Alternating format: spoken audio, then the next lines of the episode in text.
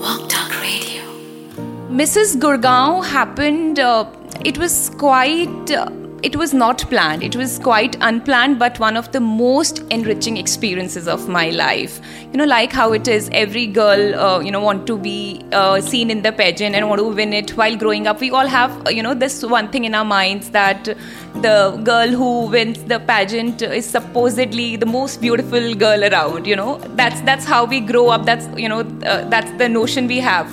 And um, for me it was all the more important because um, i never looked at myself as a beautiful girl. Uh, forget about being beautiful. I was a very uh, huge, very average looking girl while growing up. Uh, but I was smart and intelligent, um, so, you know, kind. So there were good things about my personality, but I was definitely not a beautiful looking girl.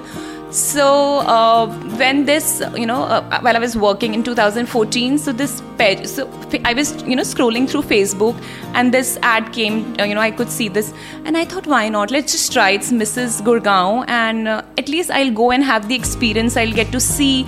Um, you know what actually happens because I wanted to experience the other side, you know. Um, so uh, I I just asked my husband, you know, should, do you think should I participate? Because our son was very small; he was just one and a half year old. So he said, okay, yeah, you can, but but I'll have to be there for a week. So who's gonna take care? So, but my, my I have a very supportive family. So my, my mother-in-law came and she looked after my son, and I went for the trainings and everything.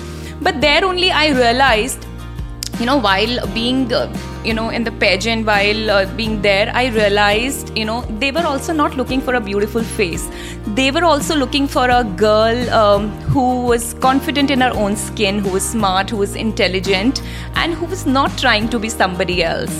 And um, it gave me a lot of motivation and i could you know explore uh, the other side of my personality um, you know other than what i was doing in my corporate life as a software engineer. I, I, was a hardcore developer you know doing coding and everything. So this was an absolute um, different field um, so i think uh, after winning the pageant the journey of uh, fashion started for me